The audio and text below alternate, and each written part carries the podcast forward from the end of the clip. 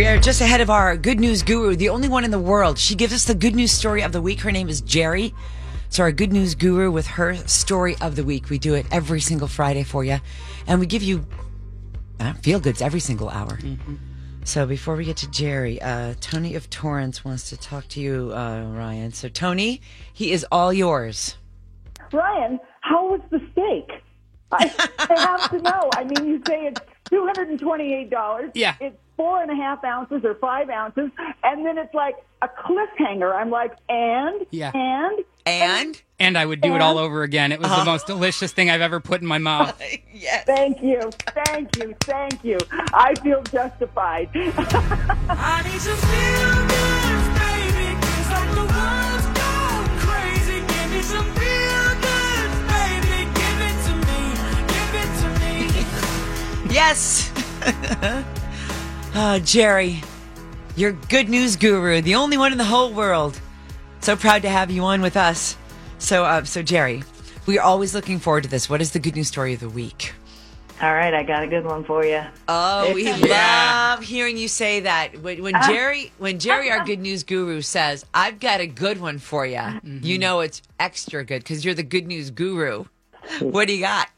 Father's Day love doesn't have to be reserved for the man who raised you. This story goes to show it can even be given to someone you met in a grocery store. A year and a half ago, Dan Peterson was grieving the death of his wife and not sure if he would emerge from his deep depression or ever sleep through the night again. But then he met a five year old in the grocery aisle. She spotted Peterson and waved to the old man, declared that it was her birthday, and demanded that he give her a hug and take a picture with her. Norah Wood was already a self proclaimed lover of old people. She likes them best because they walk slow like her and have very soft skin. Guarded at first, Peterson soon softened under her spell.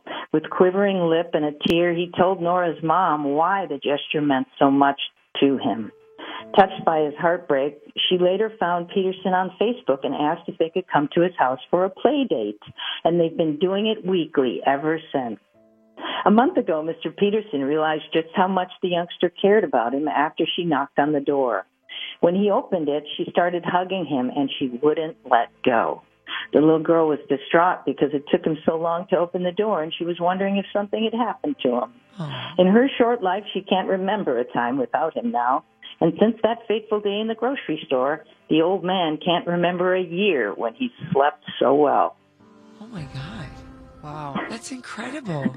The unlikely couple can inspire happiness and joy and they're just you know makes you want to live a life that's full of people right Oh yes, thank you, Jerry. hey if your listeners want to hear more inspiring stories they can get a morning jolt of good news just by going to our website gnn.org and sign up for our free morning email Love that. Thank you. See, you just keep giving. Thank you, Jerry. may good bless Oh, and you too. Goes to show you, life is worth living.